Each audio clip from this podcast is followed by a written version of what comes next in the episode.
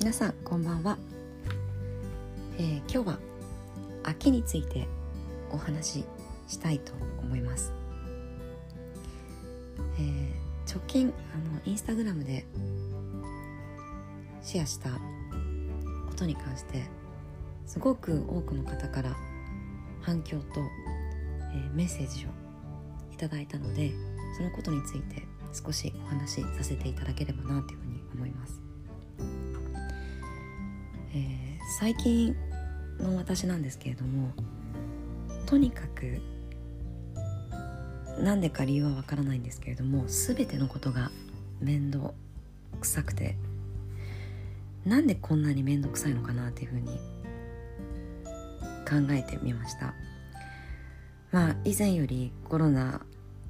もあるから閉じこもり気味かなと思って大体の1週間のあの、ま、スケジュールを見たんですけれども毎週週には新しく曲がりさせていただいている銀座のオフィスに行き、ま、週3ぐらいは飲みに行き週には、えーえー、オンライン上の、えー、私が専攻しているクラスを取り週末は、まあ、家族で旅行に行ったり息子の友達とお泊まり会をしたり空いた時間はあのプレイデートや、まあ、本とか映画に明け暮れているので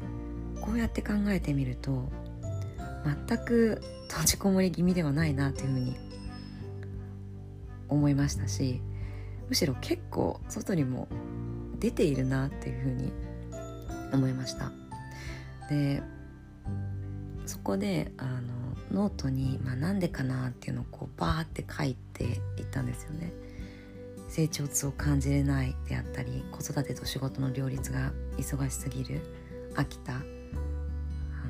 結構いろんな方からあのメッセンジャーとかでご連絡をいただいていたりしていたんですけれどもそもそもプライベートのアカウントを全く開いていなくてまああの友人なのでもちろん直接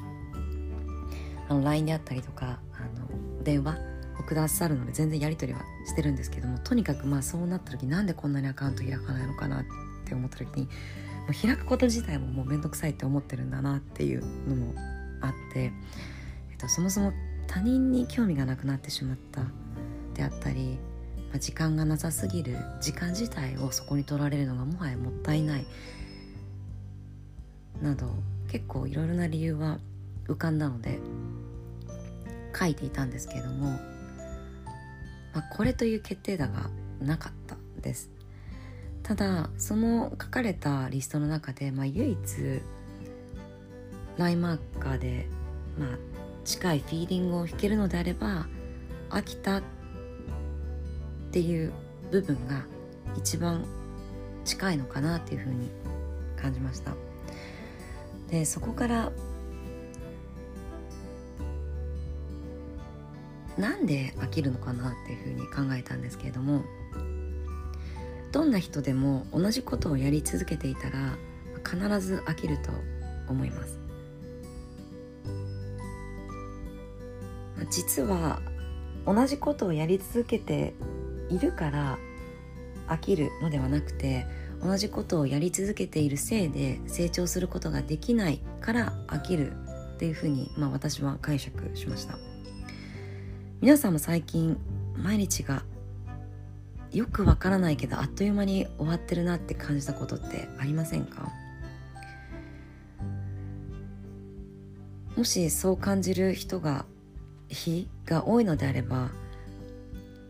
毎日が飽きている可能性が高いと思います。なんで飽きるのかは成長がないからです。ただ日常で毎日成長するのってとても難しいことなのでどうしたらいいかなっていうふうにそこで考えました。でそもそもえっと私という人間が成長できること成長痛を感じれることにすごくあの快楽を感じる人間ででその成長痛を味わうために結構大きな目標を掲げてそれをあの達成するまあするということですごく、まあ、まあ成長痛を感じて快楽を味わうことが好きな人間なんですけれどもこ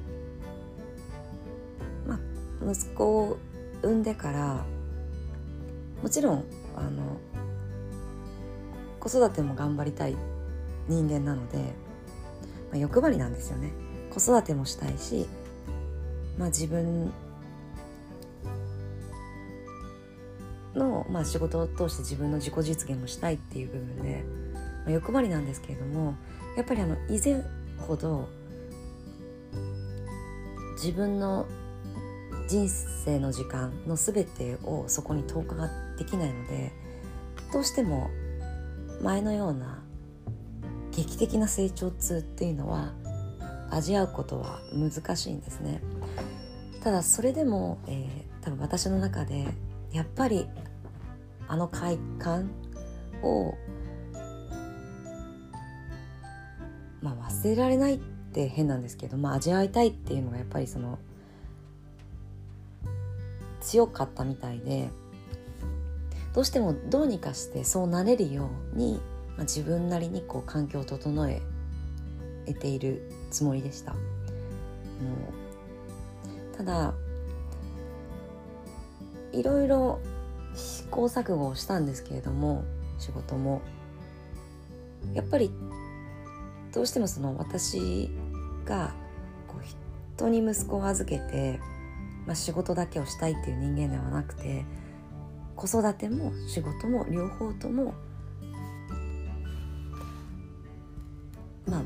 絶対やりたいっていうのが軸にあるのであの結構この12ヶ月間あ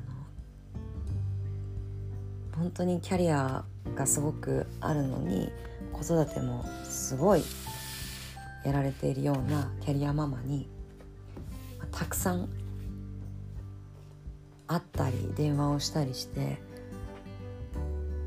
まあ、前から言ってることなんですけども相談をしました。で結構比較的にまあその方々に言われたのが私が求めている成長痛はここまで子育てしてたら多分現実的に難しいと思うよということを皆さんに言っていただいたんですね。であの多分私も頭の中では分かってたんですけれども性格上結構100ゼロの人間なのでまあどうにかして 前みたいな成長痛を味わえるような環境を、まあ、子育てをしながらも作り上げたいっていう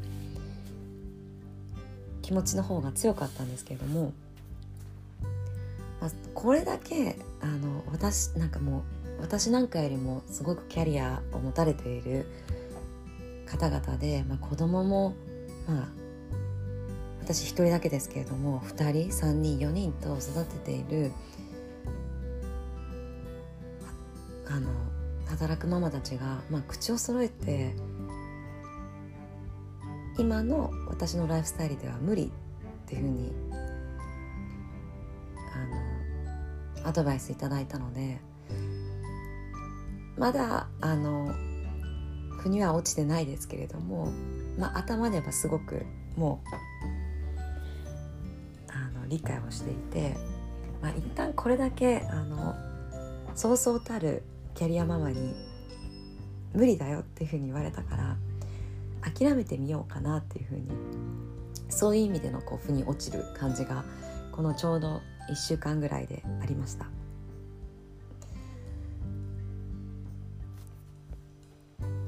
であのまあその今までこう日常的に、まあ、その自分の目標に対してこう達成することを生きがいに生きていたわけなんですけれどもその目標の設定の仕方がもうものすごく結構高いんですよね。まあ、それもすごくよく言われるんですけどやっぱ高い目標を超えた時のあの快感がたまらないっていうのがあってあのすごく目標が高いっていうのと結構30年間そういう生き方で結構自分の自己分析をした時も大きい目標に到達した時の快楽まあ快楽点ですね快楽まあそうですねそのおそこの部分が人生の中こうフィーチャーされてることが多いんですよね。なんで結構そこでこう成功体験として自分の中でこういくつもいくつもいくつもあるのでどうしてもやっぱりその小さいことで些細なことで頑張るってことが苦手な人間というか多分やってこなかった人間なんだなってあの息子を産んでから本当にこの3年間日々もう打ちのめされるほど感じてきました。でもうこれだけあの周りの先輩キャリアママたちに同じことを言われてるのであるならば少しちょっとやり方を変えるべきだなっていうふうにこの、まあ、柔軟じゃないあの考え方を持ちすぎて、まあ、そこにすごくあのしがみついていたので、まあ、それをちょっともう一回手放して言われた通りにやってみようと思いました。で、まあ、今回そのもう散々先輩キャリアママたちから言われた日常で以前私が味わっていた成長痛は味わえない今のライフスタイルをしたいのであれば子育てを手放したくないのであれば難しいっていうふうに言われたのでであればその成長っていうのを秋の真逆の言葉新鮮と捉えてその新鮮を味わえるような日々を送ったら変わるんじゃないのかなっていうふうに思ったのでこれから私は毎日の私の人生を本当に支えで小さな小さなあの体験で埋め尽くすというこの小さな目標を立てて日々ちょっと生活をしてみようかなっていうふうに思いました。で私自身ももうこの秋の負のスパイラルからずっと抜け出したかったので、まあ、実際やってみて 結局全然やっぱり合ってなかったなっていうふうになるかもしれないんですけれどもこの小さな日々の本当に小さな小さな挑戦っていうのをやっぱり30年間あまりそこに対してこう努力続ける努力っていうことを一切してこなかったのでそういうささやかな本当にささやかなあの努力をするささやかな体験を積み重ねるっていうことをあの始めてみようと決意しました。なので、えっと、ここでは、えっと、どういうことを実際私がその私のな私なりに私にとってものすごく小さな体験、えー、本当に小さな挑戦みたいなものが、まあ、どういうものなのか。で実際それをやったことで、まあ、私が今いるこの秋という負のスパイラルから抜け出せるのか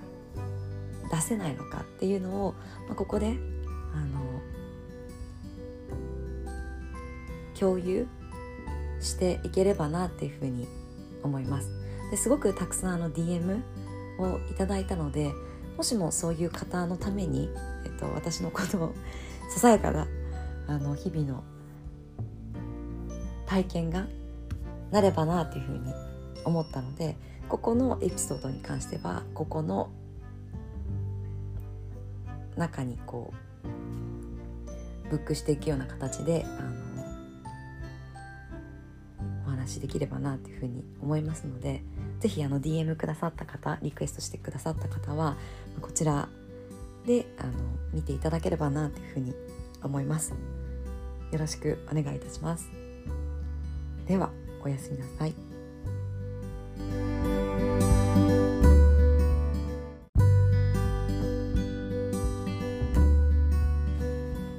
皆さんこんにちは。今日は感謝するについてお話ししたいと思います。ここで一つの、えー、実験をご紹介したいと思います。心理学者のロバート・エモンズとマイケル・マッカローは一連の研究の中で被験者を2つのグループに分けて1つのグループにはちょっとしたことでもいいので毎日感謝できることを5つ書いてもらうという、えー、実験をしました。験者は感謝の対象として両親であったりとか友人であったり朝の目覚めから神様までありありとあらゆることをリストに書き込みました。毎日12分感謝する時間を取ったことはこの後思いがけない効果をもたらします。感謝できることを考えたグループは何もしなかったグループに比べて人生をもっと肯定的に評価できるようになっただけではなく幸福感が高くなりポジティブな気分を味わえるようになりました。つまりもっと幸せになって意志が強くなりエネルギッシュで楽観的になったわけです。また人に対してもっと優しくできるようになり手伝いを積極的に申し出るようになったそうです。最終的に感謝をしていた人々はよく眠れるようになりより多く運動するようになり身体的な不調も減ったそうです。実は私も息子が、生まれる前までは毎日、えー、会社に出社したタイミングで必ずその前の日にあの感謝できる項目を3つ書いてから仕事をするようにしていました。ですごくあのこのプロセス、まあ、習慣になっていたのであのすごく感謝するということに重きを置いていたので夫婦の間でもお互いのことや一緒にいられることのこのありがたいみの部分を、まあ、見つめるっていうところで結構定期的に、えー、そのための時間を設けていました。ただあのここ3年ずっとやっていなかったのでもう完全に私の習慣からなくなっているすごく大切な項目だったのでまたこれを今日から一つ新しい新鮮な体験として始めたいなというふうに思いましたで感謝できることを今まで3つ書いていたんですけれども5つの方がベターっていう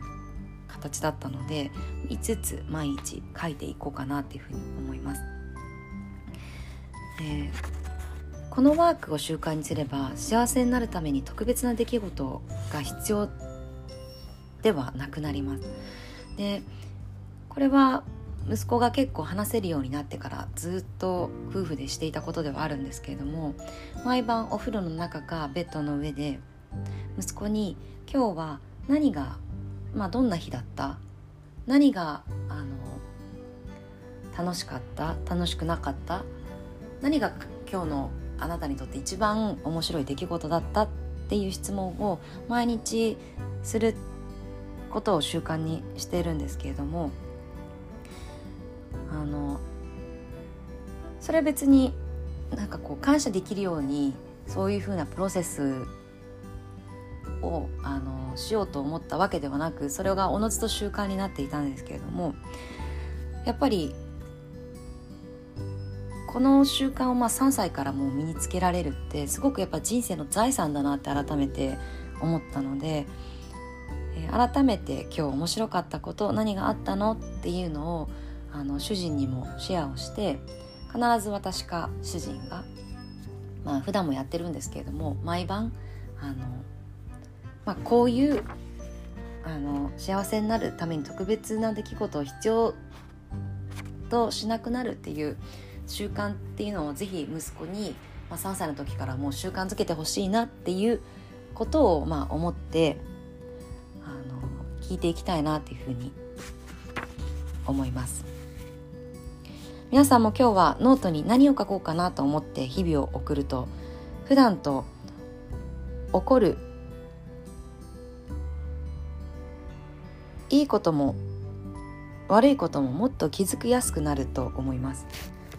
このリストは大事に思う人の名前やあなたがしたいことや誰かがしてくれたことまた書いてるうちに気づかせてくれることなどもぜひ入れてみるといいかもしれないと思います。私も本当にこの3年間、まあ、ちょっと生まれて最初はうん少しやっていた時期もあったんですけれどもまあ、多分もう忙しすぎて眠たすぎてできないっていうのでもうやらないことが習慣になってしまったのでまた3年ぶりにこの習慣をつけていきたいなというふうに思いますそして私だけではなく、えー、家族みんなでやっていきたい